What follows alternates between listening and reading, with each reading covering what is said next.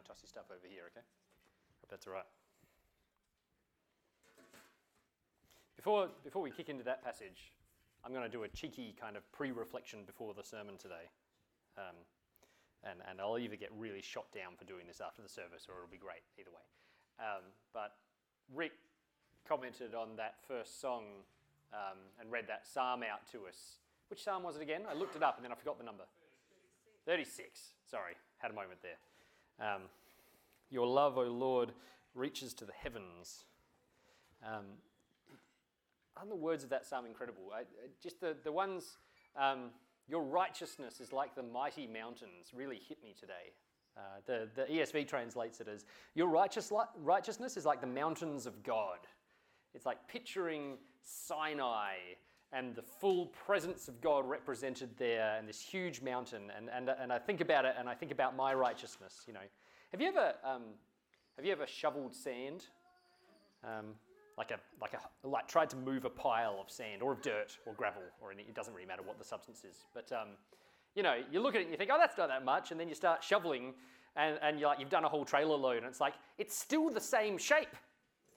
It's just doing it to offend me, you know? Um, but like the, God's righteousness is like the mountains. Um, you know, so often my righteousness is not even like a pile of sand, it's like a ditch. it's inverted. Um, you know, but, but thank God, you know, in Jesus we see that God's love reaches far above, reaches to the heavens. I just, I don't know, that just struck me today. Anyway, I'm going to pray and then we're going to get into the, the sermon proper. Jesus, thank you that your love reaches to the heavens. Uh, your, your steadfast love, your covenant love for your people exceeds any of our brokenness and any of our falling, Lord, and any of our failing. And Lord, you came in righteousness and you lived righteously and you died a sinner's death for us. Your faithfulness stretches to the sky. Lord, we pray that today, as we come to your word, you would show us your love and your faithfulness. You would show us your goodness. Uh, you would show us, Lord, to walk in your ways as we are more and more struck by the truth of your great goodness towards us. We pray it in Jesus' name. Amen.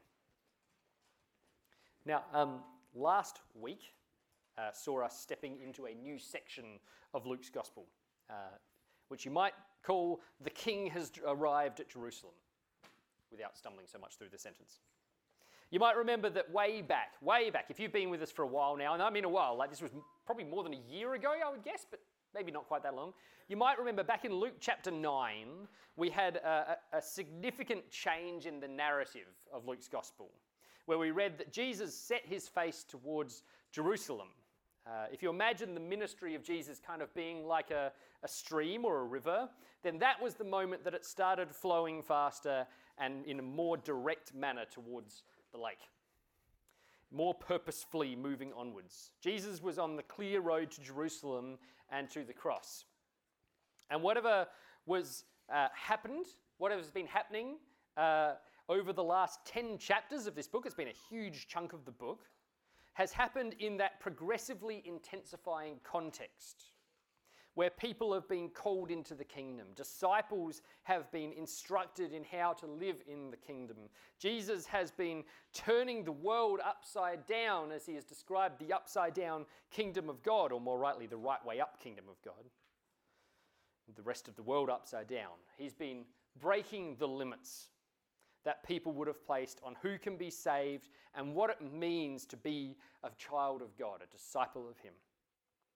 And as a result of all of that, on the road to Jerusalem, tensions with the religious leaders have been mounting. But as of last week, kindly brought to us by Phil Cook, my old man over here, uh, the flow of the river has changed again. Uh, it's intensified, in fact, as Jesus rode into Jerusalem on that donkey, hailed as the king by many uh, and, and as the savior of the world rejected by the Pharisees, And then, as he came directly into the temple and cleansed the temple, cleaned out those who had made what was meant to be the costly worship of God into a business transaction, as those things happened, we moved kind of from the fast flowing river into the whitewater rapids, so to speak. The king has come to Jerusalem to take his throne. And what I mean by the whitewater rapids of Jesus' ministry is that from here until the end of chapter 3, uh, chapter 23, kind of, kind of from here until the cross, we'll mostly see Jesus in direct conflict with the powers that be. In fact, we're going to see five rounds kind of, of, of conflict between Jesus and just about every power that the world could throw at him, with a gap in the middle of teaching and preparation with his disciples, preparing for the cross. And so today's passage is kind of, rightly understood, challenging the king round one. And this first challenge comes in the form of attempting to undermine the authority of Jesus. Uh, the passage is laid out in these three fairly neat sections. If you're reading it ESV, there'll be three titles. We're just going to attack it like that. Uh, in the first, the leaders try to undermine Jesus, but he reveals their deep seated hypocrisy. And this, this little bit sets the scene for what happens in our whole passage today. So, so read this with me. Um, let me just whack it open. We're in Luke chapter 20. From verse 1. And remember, as we read this, sorry, what's just happened. Jesus has just cleansed the temple. Uh, he has just gone in and thrown out the money changers. Uh, and now, immediately, we read this. One day, as Jesus was teaching the people in the temple and preaching the gospel, the chief priests and the scribes with the elders came up and said to him, Tell us by what authority you do these things, or who, it is that gave you this authority. So here's what we've got. I'm going to pause there. The controversial teacher from Galilee, Jesus, has come into the temple, shaken things up in a serious way, thrown out the money changers, and now he's declaring the good news of salvation and entry into the kingdom of God. And the religious leaders come to him and they demand to know where's his authority to do that come from? Understandably, I think you'd say, like, you know, if you came in here today and, and threw me out of here, and then, and you know, I'd probably say, hey, who sent you here? Is this a COVID thing? No, but um, but before we say anything about, else about that, about uh, the conflict here, uh, it can be really easy for us, can't it? As we, uh, no, not really easy, really hard actually, let's put it that way. Uh, for us reading the Gospels in particular, I think. Uh, if you're familiar with the text, um, you've, You've heard probably more messages on this part of the Bible. If you've grown up in churches, you've heard more messages on this part of the Bible than I've had hot meals. Uh, it can be so hard for us not to lose the weight of the seemingly small things that happen. Let's, let's try to read these words that we just ran over like it's our first time. Who just entered the scene for the first time in the whole narrative of the Gospel of Luke? Actually, it's not quite strictly correct. It happened in the last few verses of chapter 19 as well, leading into ours today. For the first time in this whole Gospel, the chief priests, the scribes, and the elders are named. They emerge to challenge Jesus together. Uh, we've had scribes and Pharisees before, they're kind of the leaders in the sticks, if you will. But this is something else. These guys are the central leaders of Israel, particularly of Israel's religious establishment as, as designated in the Old Testament. They are a serious deal.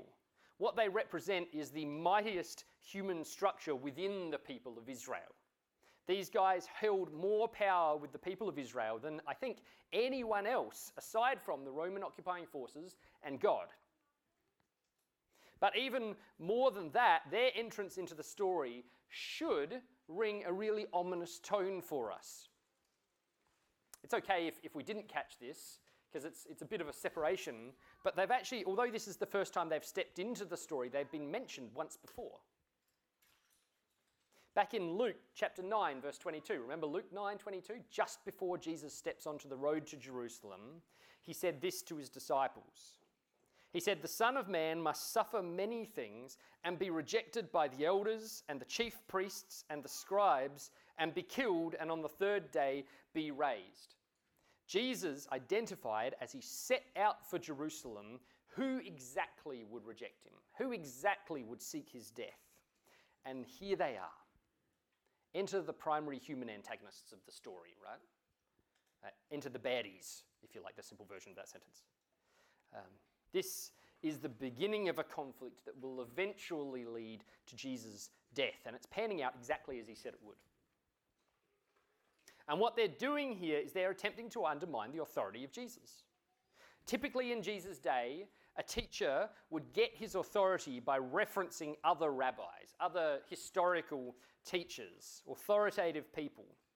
But these guys, they rightly assume, actually, that Jesus isn't backed up by a long list of rabbis. He's not getting up and saying, Rabbi such and such says this, and Rabbi such and such interpreted it this way, so we can say this. He's getting up and he's proclaiming good news on his own authority. And they're hoping that if they can bring it to light that he doesn't have the rabbinical background, his authority will be undermined and they'll have dealt with him nice and early on and problem solved, you know? They wouldn't have said problem solved, of course. They were pre that campaign. But Jesus isn't so easily taken down. Here, here's what it says He says, He answered them, I also will ask you a question. Now tell me, was the baptism of John from heaven or from man? And they discussed it with one another, saying, If we say from heaven, he'll say, Why did you not believe him? But if we say from man, all the people will stone us to death for they are convinced that John was a prophet. So they answered that they did not know where it came from, and Jesus said to them, Neither will I tell you by what authority I do these things. Now, uh, doesn't what happens there just really reveal the hearts of those who are challenging Jesus? Jesus doesn't just pick the example of John's baptism because it's a tricky question, because he thinks that it's one that they'll get stumped by. It's because the way that they answer that question reveals that these religious leaders care all about the authority of man and nothing for the authority of God. All of the people were able to see plainly that John the Baptist was a prophet sent by God, but John had called even the religious leaders to repentance. He'd called them out in their sin, and rather than repent, they rejected him. They had refused to be baptized by him. And now that choice has kind of backed them into a corner, do you see? Do they openly reject the baptism of John in front of the people, but in so doing reject the authority of God in the view of the people? That's not going to end well for them, is it? I mean, you know, they would be stoned to death for blasphemy. It doesn't get a lot worse than that, does it? Or do they accept that John's baptism was from heaven? And thus acknowledge that they rejected the authority of God. Bit of a catch 22, isn't it? In the end, they flail. The great authority structure of Israel's religious establishment answers with a And Jesus says, Then neither will I tell you the authority I act on. He won't play their game, he won't list rabbis and sources. But then Jesus does something really interesting. He tells this parable, and he really, really, this parable actually does say where Jesus' authority comes from. He kind of says, No, I won't tell you, and then he tells them. I'm not going to list your rabbis, but get this. His parable starts with the words, uh, A man planted a vineyard. Do you remember, if you were here a couple of weeks ago, we looked at another parable of Jesus that he started with the words, uh, There was a nobleman, nobleman who went into a far country to receive a kingdom and then to return. Um, do you remember that? Uh, when we looked at that, we kind of saw that um, those were familiar words in their context. You know, that he's referencing an actual historical event that, was, that had happened fairly recently. It was sort of the equivalent to me if I got up and said, hey, let me tell you a parable. There was a ship that was declared unsinkable and then it hit an iceberg and sunk. You all know what ship I'm talking about. I was practicing this part of my sermon this morning uh, and Ellie was playing in the lounge room and she goes, I think it's the Titanic. Um, it, it, was a wonderful moment of, of just backing up what I was saying here. Something similar is happening here in a slightly different way. Jesus tells a parable, but he chooses one of the most well recognized images of God's people that's used in the Old Testament an image of Israel. The Psalms and the prophets Isaiah, Jeremiah, Ezekiel, and Hosea all use the image of God's vineyard as a description of God's people. So immediately, his listeners know what vineyard he's talking about. But the fact that it's so familiar would mean that for them, something would have really stood out. Because in the Old Testament vineyards, you don't usually get tenants described. That's a bit of an extra step here. And so we must ask, and they would have asked, who were the tenants of Israel? Who are the ones that God left to care for his vineyard, to grow the vineyard? And obviously, the answer that he's gunning for here, which we get explicitly at the end when they get it, is the leaders of Israel, or to put it in another way, the chief priests, the scribes, and the Pharisees, uh, elders. But this parable is just openly condemning of them. I don't need to explain that to you, I don't think. Jesus pulls no punches here. He describes the way that they have beaten, brutalized, and turned away the servants that God had sent to them. The servants he's describing there are the, the prophets of the Old Testament uh, who had been sent to Israel.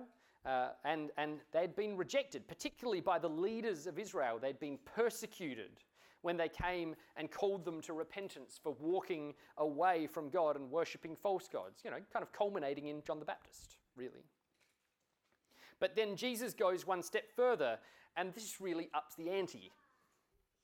The, the owner of the vineyard sends his beloved son, says Jesus. Uh, he, what he's done there is he's continued the parable and taken it from the past into the present, the past sending of the prophets up to the, pre- the present arrival of the son. Surely these wicked tenants will listen to the son, right? They will respect him.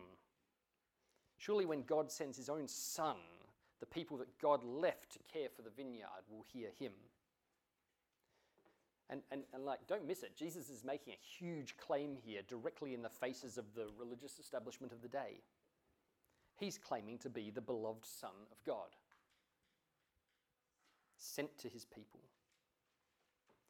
But then Jesus just unearths the hearts of these leaders again. He gets to the core of what they want. He says, The tenants of the vineyard think to themselves, hey, this is the heir. Let's kill him so that the inheritance may be ours. Why is it that the leaders don't acknowledge Jesus? Why do they seek to undermine his authority, to neuter his power? It's because in the end, they don't want God involved in the picture. They're not here to worship God. They're here because it's a position of power, because it gives them benefits. In the end, they're here so that the kingdom and the power and the glory will be to them forever and ever. Isn't it amazing? Jesus so clearly is aware of what's happening in this entire narrative. He knows that he's come to die.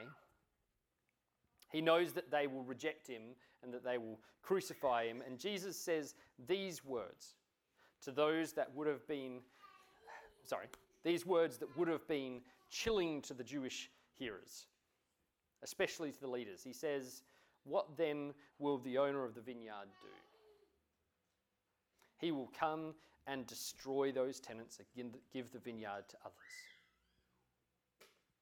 Jesus is saying that the exact thing that they sought to gain by killing the Son will be taken from them because they kill him their fruitful vineyard. All of the power that these men have will be taken from them. And, and more than that, the people of God will cease to be a national body and will become an international, everywhere body.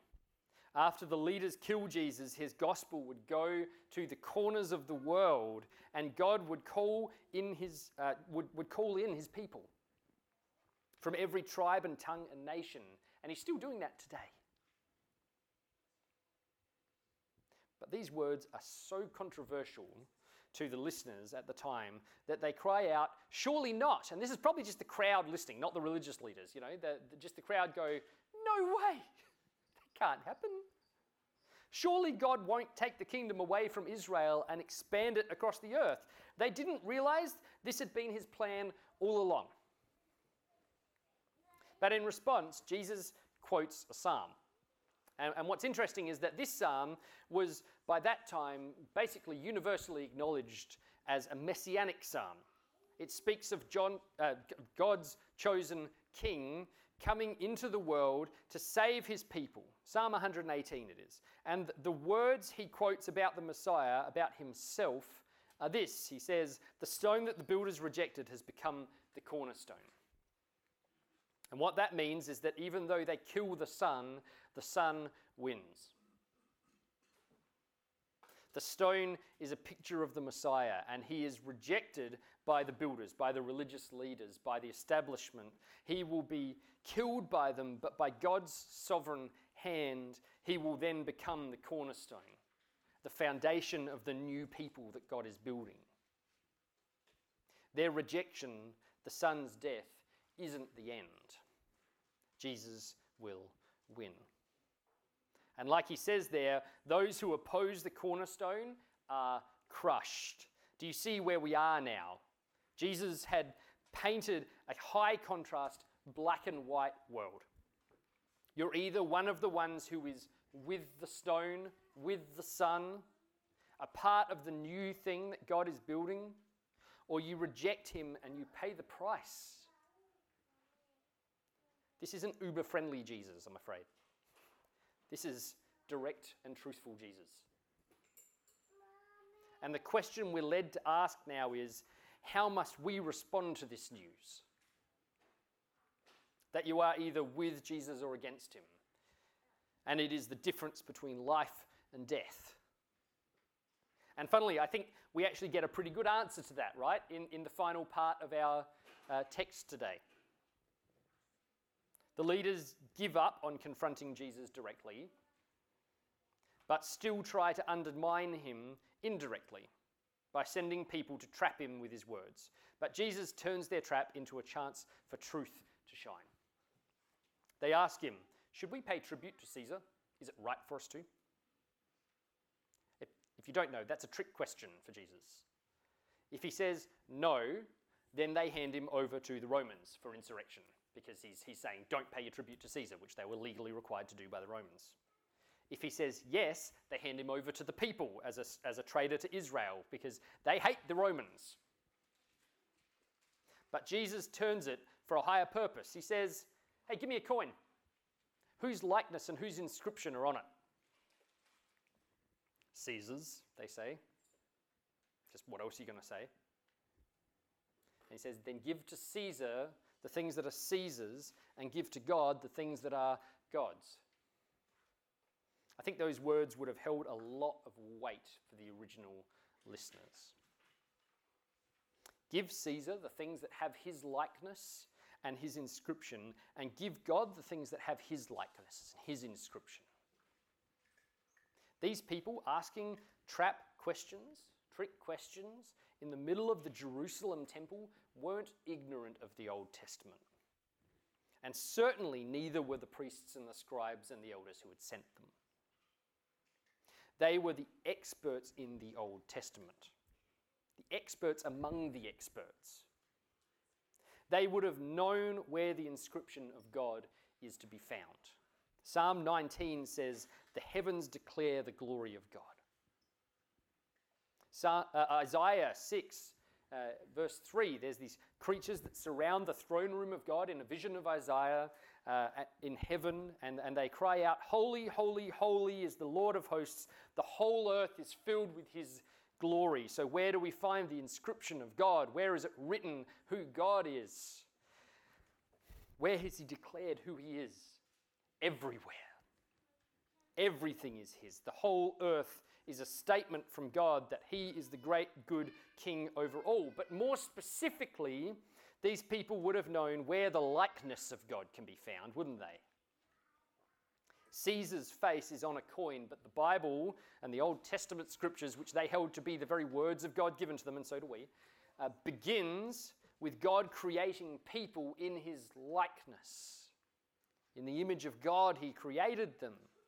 Everyone is created in God's likeness, and therefore everyone owes themselves to God. Here's the message of this whole passage today. If you want it in just one line, Jesus is the Son. Jesus is the mighty cornerstone, and every person created by God needs him. In fact, every person created by God owes their lives to him.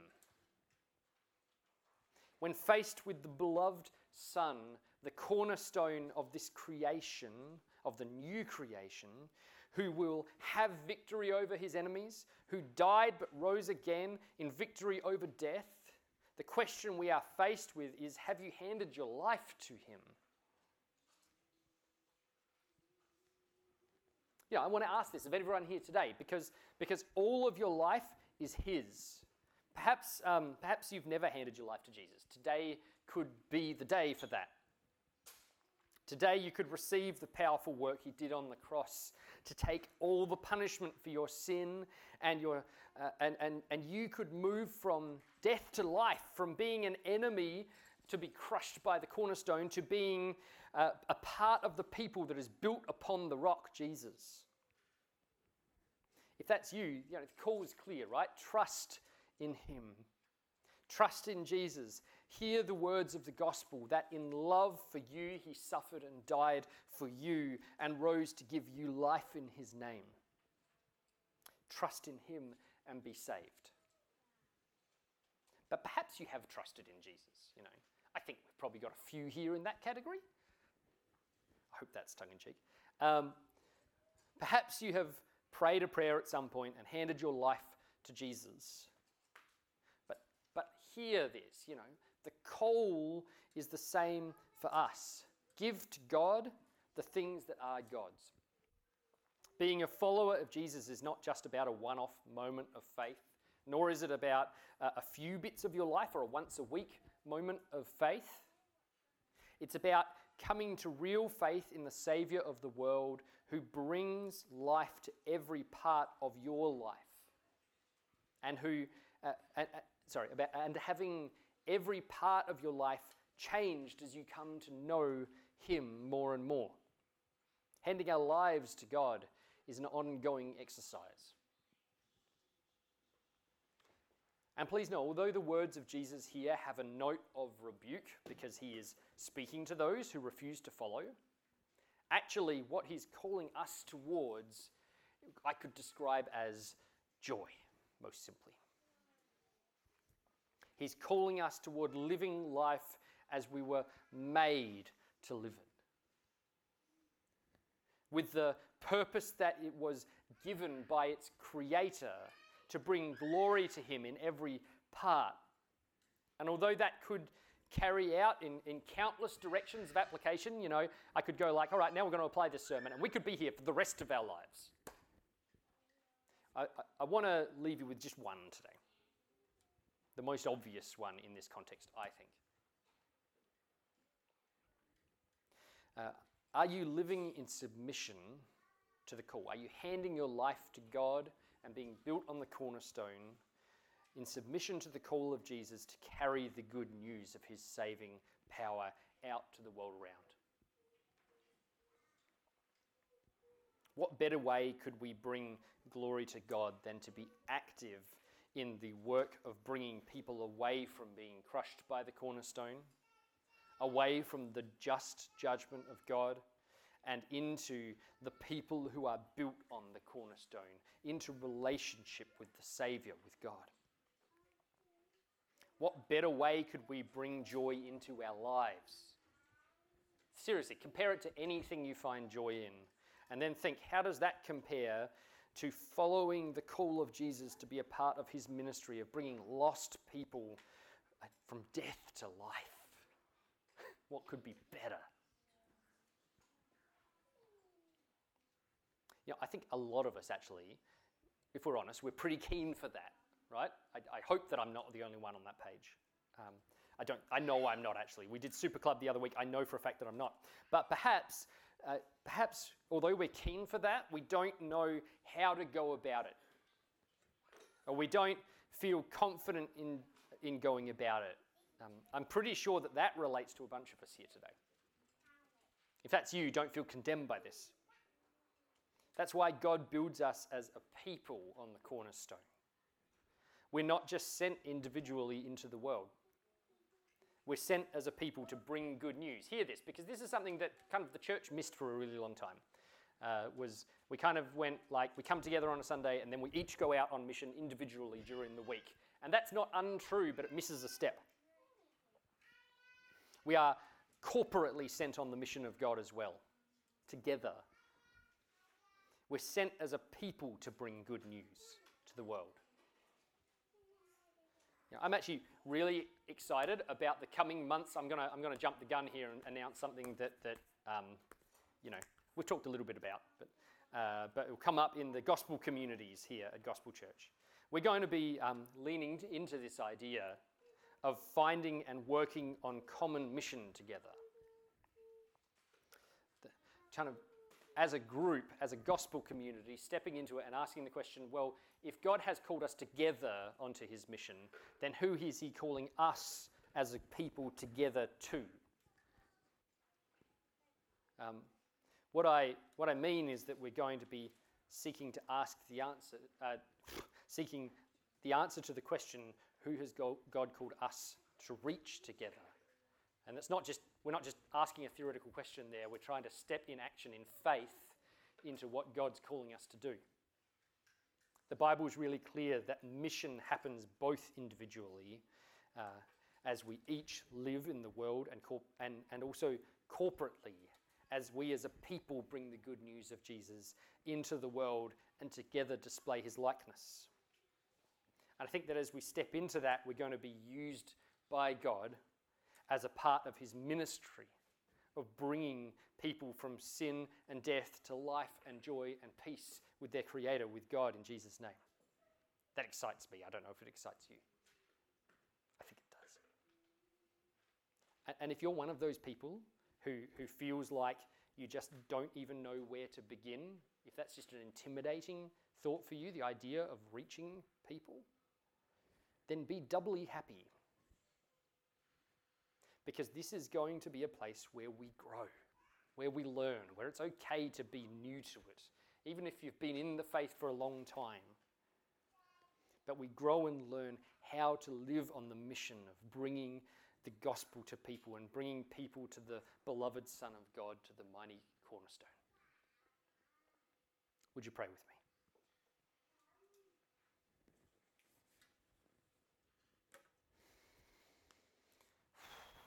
Jesus, um, you are the Son, beloved by God, sent into the world to save, to seek and to save the lost. You are the mighty cornerstone, the beginning, the foundation of God's great work in building his people, the church, and building his kingdom. God, you are building your kingdom, and we trust that you are because we know that Jesus came and lived and died and rose so we can know that you are at work. Lord Jesus, make us a people who love to step out with the truth of the beloved Son of the mighty cornerstone. And Lord, I just want to pray specifically for our gospel communities in this coming season that you would fortify us with courage like Jesus said so many times, that we would take courage. You've overcome the world.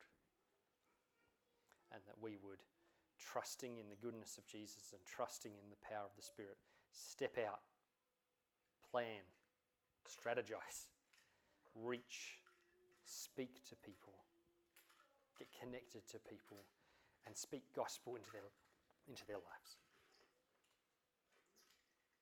Lord, let our hearts burn for it because we burn for your glory. We pray it in Jesus' name. Amen.